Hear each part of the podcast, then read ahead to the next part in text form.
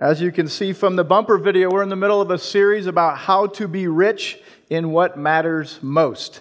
Happy Memorial Day weekend to all of you. Hope you guys are ready to enjoy this beautiful weekend that we're having. Thank you for those of you that have served in the military. We so much appreciate uh, your sacrifice. If you were here last week, you know that Brian Wiles, Pastor Brian, kicked off this series.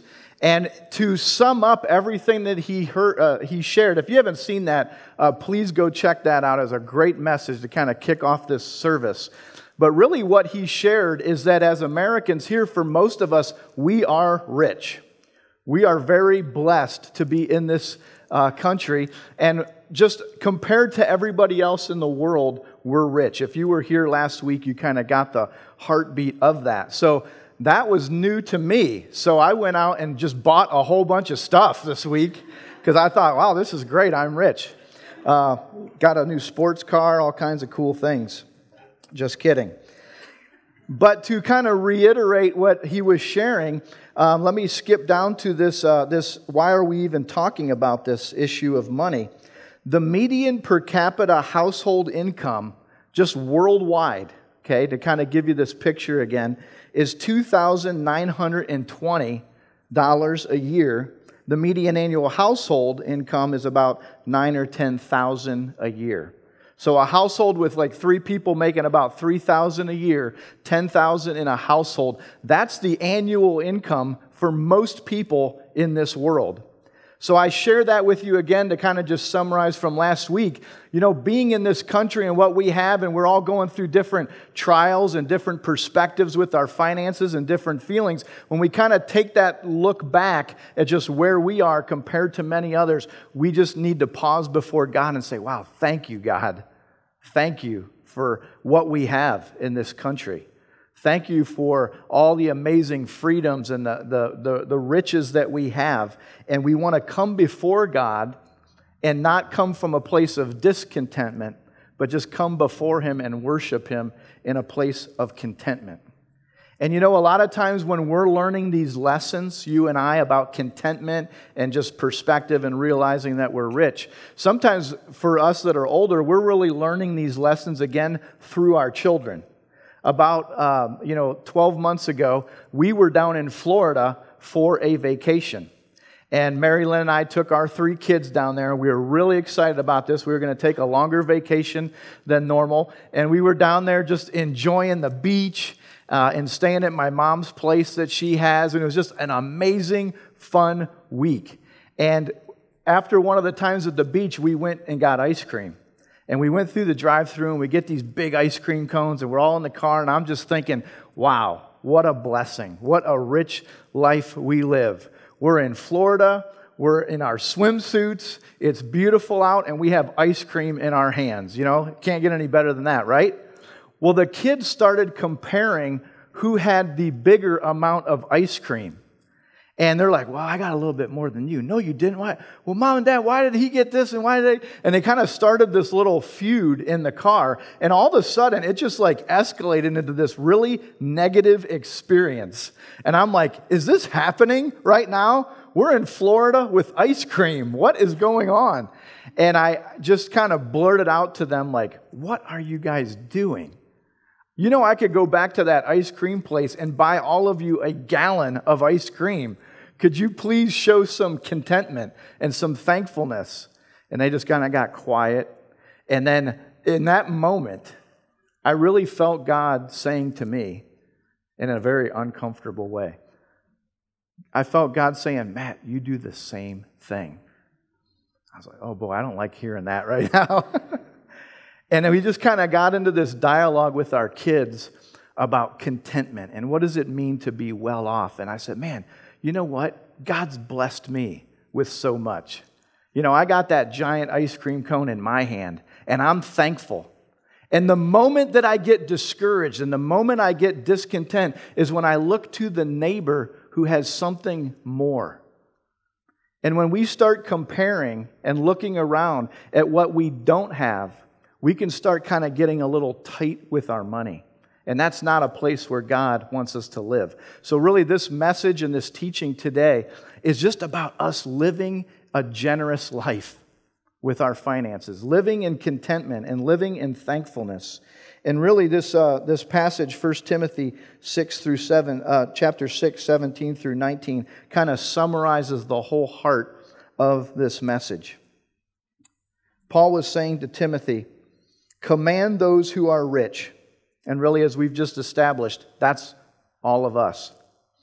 Command those who are rich in this present world not to be arrogant nor to put their hope in wealth, which is so uncertain, but to put their hope in God, who richly provides us with everything for our enjoyment. Command, command them to do good, to be rich in good deeds, and to be generous and willing to share. In this way, they will lay up treasures for themselves as a firm foundation for the coming age, so that they may take hold of the life that is truly life. So let's pray and let's, let's expound on that, that passage a little bit and just ask God to speak to us through this section in 1 Timothy. Lord, we just thank you for your word. Lord, we thank you for this opportunity to come before you and just be thankful for what we have. Lord, I know that the times in life where I'm focused on you and I'm realizing the blessing that you've given me in my life, those are the most joy filled times of my life. And Lord, as we read this passage and we even think about that what we have on this earth in this present age really doesn't matter that much because there's a life to come, a true life to live in eternity. And God, we just pray by your grace and by your mercy, you would give us your, your spiritual eyes, your spiritual understanding to understand your word and to, to see beyond what we just see in this world. Help us with that. In Jesus' name, amen. I love how he says, Command those in this present world just reminding us that this isn't what it's all about, how we're living right now. And I know I'm like you, I can just be absorbed with the bills of today and the to dos of today and the trials of today and just and the comparison and all the distractions that take our eyes away from what's really important the true life of eternity. He says, Remind them in this present world not to be thinking about this earthly wealth or get excited about that or arrogant about that because it's so uncertain but to put our hope in God. Put our hope in God who richly provides us with everything. You know, a few weeks ago, I was talking about being a child of God, that no matter how old we get, we're always going to be children of God. And this heart of generosity really impacts our lives when we always see Him in, in greater and greater understanding of this Heavenly Father that loves us, that died for us, that wants to bless you, that wants to richly give you everything that you need your love, forgiveness, relationship, uh, healing, and even finances so that you might be able to take care of your family's needs and enjoy life. We have a good Heavenly Father. And so, because He's that way, now we can go out and be rich in good deeds to bless other people.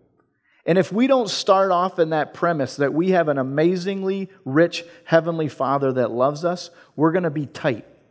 We're going to be tight with our life, we're going to be tight with our money, and we're going to be holding on to it too much. And he says, as we do this, as we become this conduit of giving, in this way we will be laying up for ourselves treasures in heaven. Treasures in heaven. And I was just praying through that this week, thinking about the coming treasure that all of us have in eternity. Okay? And let me just be honest with you. Maybe you felt this way too. Have you ever just thought about what we believe as Christians? about the impact of Christ coming into our lives, that we have this eternity to look forward to with God in heaven for all these years, and you just think, wow, is this really true? I mean, this is crazy. This is ridiculous in some ways what we believe. And you know, that thought comes to my mind in three ways. One, when I'm spending long times with God, like maybe I'm spending an hour or two hours or a whole day with God, that thought will come into my, my, my mind of like, wow, what am I believing here?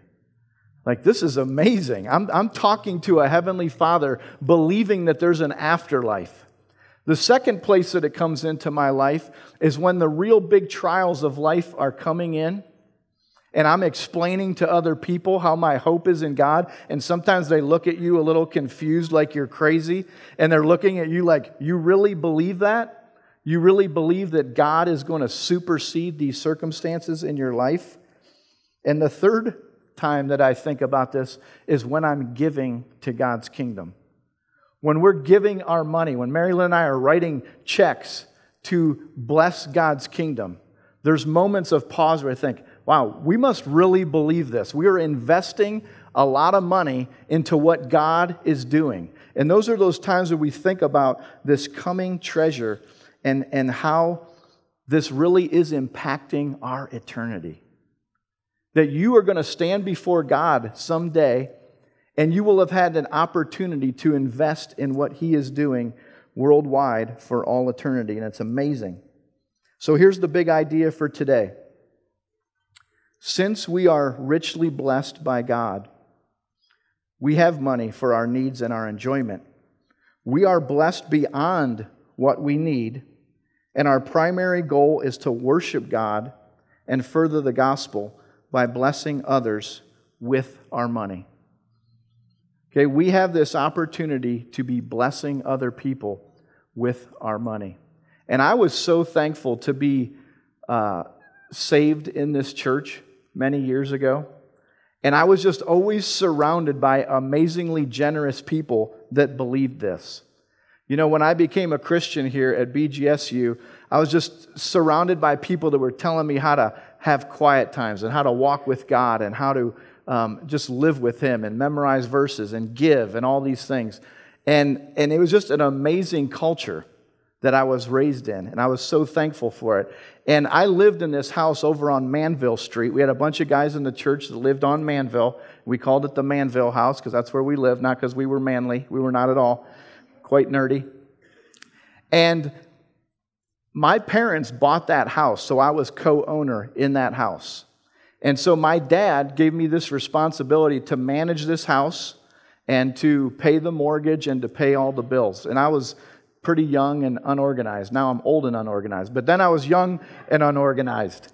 And at some point early on in this, in this uh, situation, the guys were not able to pay the rent that was due.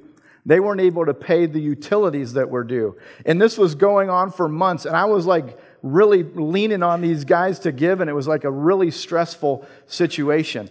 And I was, again, a young Christian trying to be a good example to my family. My dad was not a Christian yet. And I was like, I got to go to my dad and tell him that these guys are not paying. And it was just really uh, a huge stress. And I didn't know what to do. So I was just praying and praying and praying and praying, saying, God, just show me what I should do here. And I came home one day, and on my desk in my office was this large envelope of cash just a huge stack of cash. And I opened it up and, and, uh, and, and counted it, and it was about $500 that someone had just blessed me with to pay this mortgage and to pay these utility bills. And man, it was a huge impact on my life of God's provision and God taking care of me, but also giving me a generous heart. Now, I tried really hard to find out who that was, and I couldn't really find. I'm pretty sure it's our very own Paul Stanager that is here in this church that did that. And Paul, you've still not owned up to this, um, but if it was you, thank you. If you know who it was, you know, tell them thank you. Appreciate that that welled up inside of me just a huge desire to be generous and to uh, bless other people in that same way. And so the kind of the culture that I grew up in was that people were putting their security in God. Let your security be in God. And you know, it has been an amazing 30 years of being in this church because I can't even tell you how many generous people are in this in this church and in this city, I can't tell you how many generous people have just invested in what we're doing with the H2O network. It blows my mind. We are surrounded. I don't know if you're new here, maybe you don't know everything that's going on in this network, but we are surrounded by amazingly generous people that put their security in God. And I am so grateful for that. They live out this verse in Matthew 6 24, and then it skips to 33. No one can serve two masters, for you will hate one and love the other. You will be devoted to one and despise the other. You cannot serve God and be enslaved to money. Seek the kingdom of God above all else and live righteously, and he will give you everything you need. I love this passage because it's just talking about how we can be devoted to God and we don't have to let that money control us. We don't have to let that money dictate how we feel every day because we're seeking the kingdom of God and He is going to give us everything we need. He's going to bless us and He's going to take care of us. So, one of the things that we really value here at H2O that we've been experiencing for, for so many years is to, to make your money say something. Okay? That's one of the points I want to give you, and I want you to ponder right now. Make your money talk. Okay, your money is going to say something, whether you're intentional about it or not. Right now, your money is saying something. And what do you want your money to say? All right? And we have really valued, as you know, we want to invest our money and, and in other places, but one of the key places that we invest our money is to reach college students. Okay, when this church was planted in 1984, for decades we have heard people say that is not sustainable. I cannot tell you how many times people have said to us, You cannot have a college focused church. You can't have a church that invests and loves on college students because it's not going to last. It will not work financially. We have heard that so many times. And every time I hear it, I always come back and say the same thing. It isn't about what's strategic, it's about giving God an opportunity to do something with the vision that He's given us. And I get really excited about that. It isn't about what's strategic to reach college students, it's about giving God an opportunity to invest in the next generation. And so that's what we want our money to say. That's what Brian and I and all the staff and all the people that have invested in us are, are, are counting on. And that's what we're, we're believing God to do. And when we started the H2O network about 10 years ago, if you're not familiar with that, this is really the main hub church for the H2O network. And 10 years ago, we decided we're going to start planting H2O churches all over the Midwest. And again, that's not a very feasible thing to do financially when you're a college ter- church to start planning college churches. And when we sent out our first college church to Kent State, we gave them $25,000 to plant that church to help them. Now at that time our annual budget was 50,000 a year. So we were giving half of what we made from that the, the tithes and offerings of the church to that church plant. And you know, as we did that, God blessed us financially, and it went awesome. We didn't crash and burn, we actually thrived. And Brian and I were like, this is cool. Okay, God, we're with you. We planted again and gave another 25, and we planted again and gave another 25. And we have just kept trying to be generous and let our money say something because God is the one that's, that's funding this whole thing. And so we have just been so overwhelmed by God's generosity. And many of you are a part of that. And when we talk about the importance of giving, it isn't just about giving to H2O church. But what are the things in your life? What are the gospel oriented things in your life that you want to invest in? Because there's thousands of amazing, great places to give. It isn't just about giving here. There's lots of other places. There's other places that Mary Lynn and I invest our money to, in, to move the gospel forward and to build God's kingdom. Billy Graham said this Give me five minutes with someone's checkbook, and I'll tell you what they value.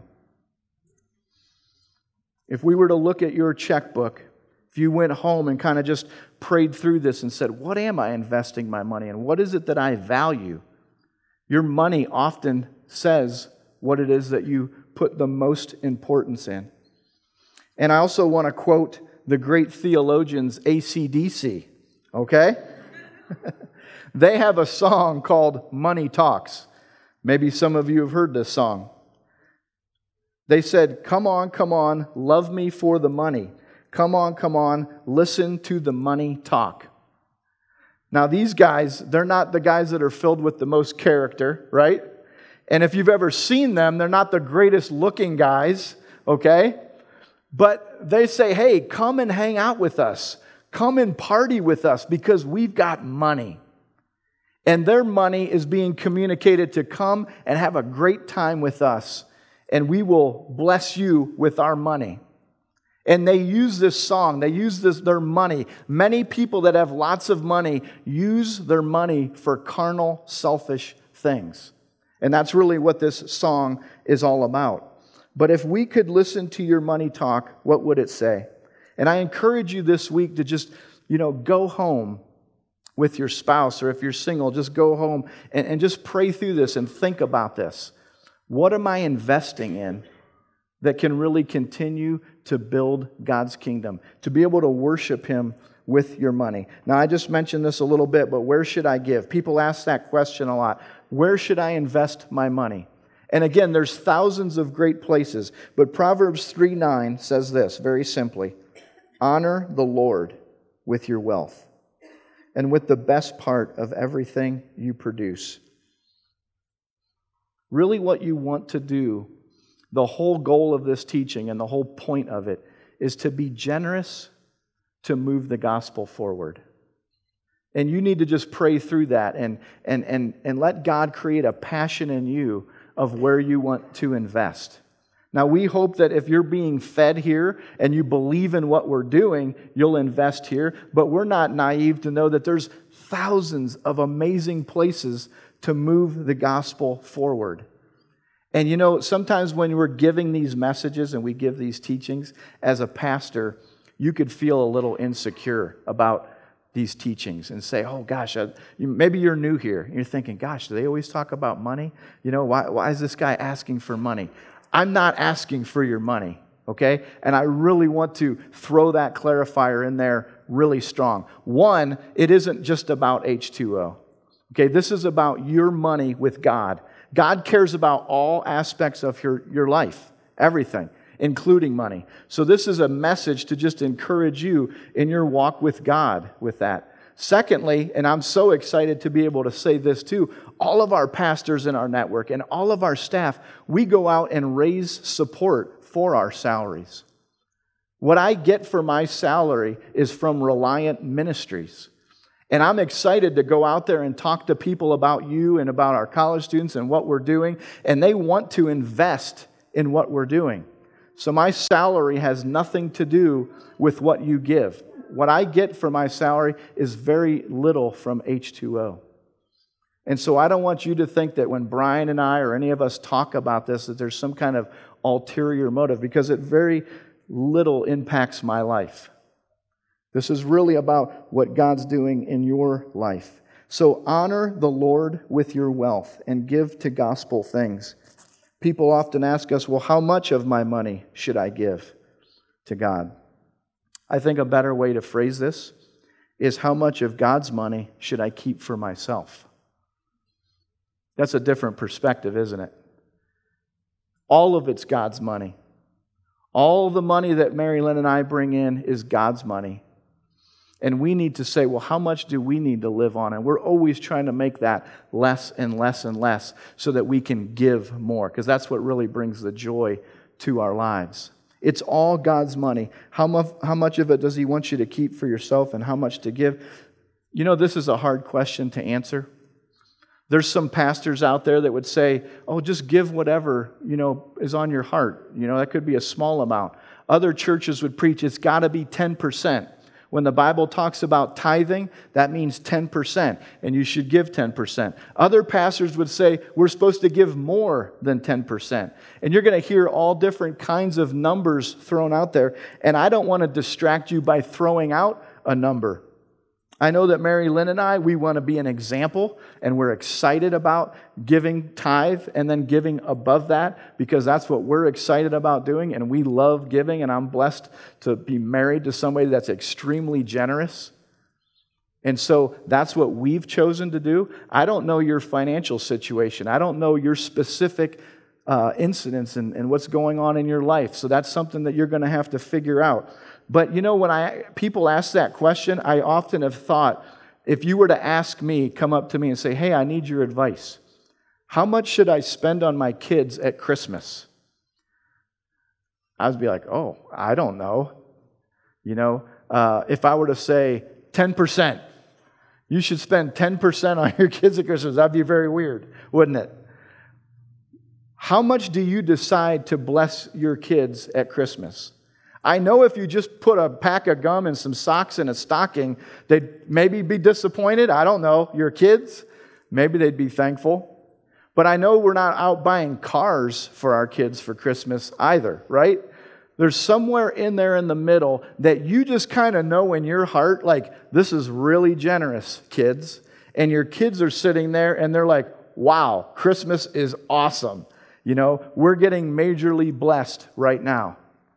And I kind of think in that realm when it comes to God and what we're giving. You're going to kind of know what's generous in your own heart.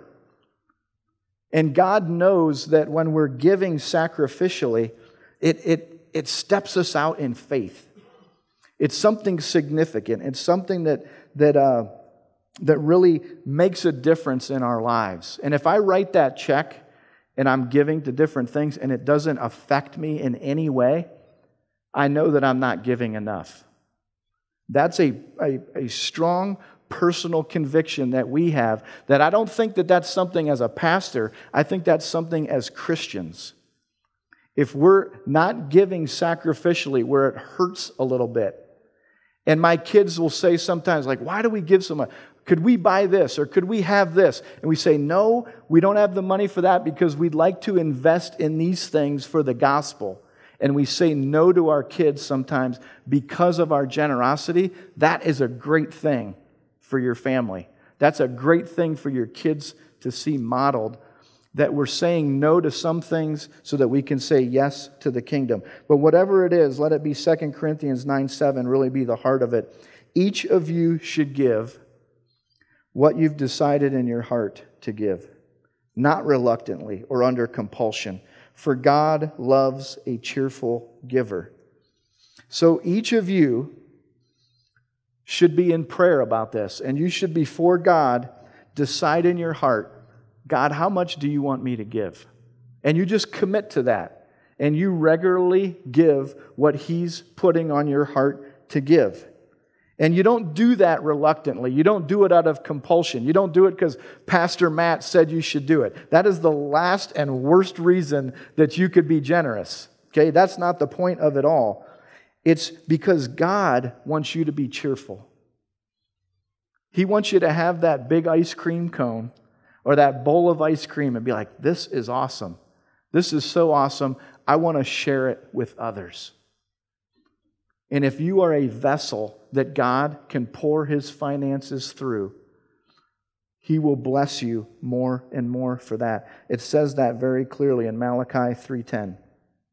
Bring all the tithes into the storehouse so there will be enough food in my temple. If you do, says the Lord, the heaven's armies, I will open up the windows of heaven for you. I will pour out a blessing so great you won't have enough room to take it in. Try it. Put me to the test. This is one of the rare times in Scripture where God says, Test me in this. If you give sacrificially, God is going to richly bless you. And I don't just mean financially, we're not a prosperity church here um, preaching the prosperity gospel. But what we're saying is, He will bless you. And He'll bless your, your spiritual life and your relationships and your intimacy with Him because you're stepping out in faith. You know, to close, I, I was thinking about this, uh, this guy I was reading about, Arthur DeMoss. And Arthur and Nancy DeMoss um, were a very generous couple. And Arthur DeMoss, there's a picture of him right there, um, he was saved in his, in his early 20s. Okay? Arthur was a bookie. Okay? He would take in bets for horse racing and pretty pretty carnal guy from his bio, and uh, and just kind of living out in the world. And God got a hold of his heart in Tony Campolo's church. Tony Campolo's a famous pastor and author. And in his early 20s, he became a Christian. And he was really savvy and he was really good at money. And I love this because he went to Tony Campolo, his pastor, as a young person. He said, Tony, I'm going to change the world for the gospel. And Tony said, Hey, are you going to be a missionary? He's like, No, I'm not going to be a missionary. There's tons of missionaries. I'm going to go out and make a lot of money and bless the kingdom. And Tony, you know, he didn't know who this young guy was. Okay, go for it, whatever. Well, Arthur DeMoss started this insurance company that just exploded. He was super, super successful in insurance and just made millions and millions of dollars. And Arthur and, and Nancy DeMoss, they decided that they wanted to do all different kinds of things with their money. But the main thing that they wanted to do, this is back in the 60s, 70s, 80s, it still continues on today. But back in the, in the 60s, 70s, he said, You know what? I know there's a lot of famous celebrities that love Jesus, and I want to get their story out. So Arthur DeMoss started investing millions of dollars of finding these famous people, Miss America, politicians, actors, actresses, famous athletes, all these people, and they would promote Jesus and tell their little story, and he would put it on all the national TV shows. Okay?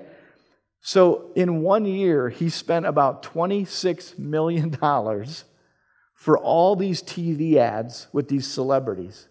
And at the end of the commercial, there would be this little phone number, and people would call, and Arthur would send them a book called Power for Living. And millions of people were calling and getting this book. Millions of people were reading how to have a walk with Jesus and to walk with Him and, and have quiet times and all these things.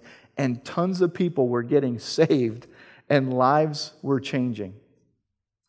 And at one year of him doing this, he outgave what was being spent in political campaigns, which is pretty crazy. You know how much money is being spent on political uh, advertising. And no one really knew who he was at this time. And one day he was out playing tennis. He's about 53 years old. This is in the 70s. And he died of a heart attack. And in his will, he said, I want to give another 200 million to these various things of the gospel. And his wife, Nancy, and his family have continued this foundation. So I'm going to show you one little ad, one little 30 second ad. This is after he died and his wife can, and his family continued it on. But this is a famous picture for the New York Yankees, uh, Andy Pettitte. In 1996, I fulfilled a dream of a lifetime. I had the opportunity to win a World Series with the New York Yankees, and then had the opportunity to win four more after that. But the greatest moment of my life was when I was 11 years old and I accepted Jesus Christ as my personal Lord and Savior. God has given me an unbelievable peace to know that the day that I accepted Him as my personal Lord and Savior, that I was going to spend eternity with Him. My name is Andy Pettitte, and Christ is my life. Isn't that cool? He did hundreds of those TV ads, and, and, and literally just tons of people came into the kingdom and were saved. You know when he died? Almost no one besides his family knew what he was doing. He had no fame. I doubt anybody here knows who Arthur DeMoss is. When he started his foundation, he made every person sign a confidentiality agreement, and no one in his organization could ever tell anybody where this money was coming from or be self promoting. And they lived this incredibly secret life. Decades later, Time magazine dug and dug and dug to find out who in the world are these power for living people and where is all this money coming from. And no one knew who he was until after he, would die, he died because he was so passionate about God getting the glory. And he didn't want people to know about him or what he was doing because he wanted all of the focus to be on Jesus. And I just absolutely love that. He was not a famous person, but he lived his life in generosity to make Jesus famous. And that's really what we're trying to do. That's what our heart is. In Luke 21, 1 through 3, this widow had this same kind of attitude.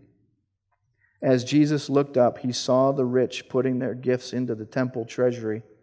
He also saw a poor widow put in two very small copper coins. Truly, I tell you, he said, this poor widow has put in more than all the others. Jesus praised this widow not because she gave millions, but because what she gave was a lot to her. And it was sacrificial. And, and, and that's really what this is all about is our hearts before God to just be generous and, and to make a difference, to make him famous through our generosity. Let's pray.